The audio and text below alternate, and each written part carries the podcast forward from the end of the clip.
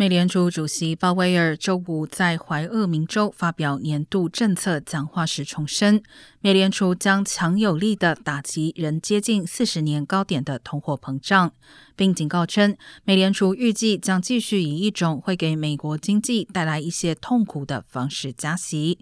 鲍威尔表示，尽管美联储已连续四次加息，总计加息二点二五个百分点，仍没有停下来或暂停的余地。鲍威尔称，九月政策会议再升息三码可能有其适切性，实际幅度将取决于通膨以及就业数据。